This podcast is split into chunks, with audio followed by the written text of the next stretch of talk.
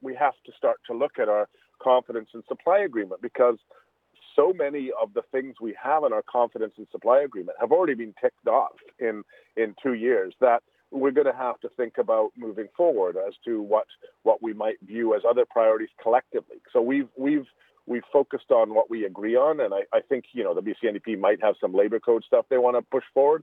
We we might have some some uh, tech ideas that we'd like to to get going. Uh, we'll have to go into negotiations coming up.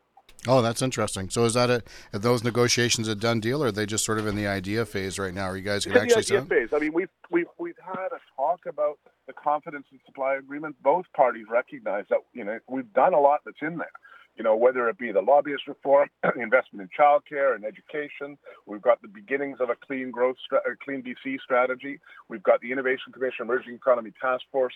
We've got uh, banning big money. All these things are done.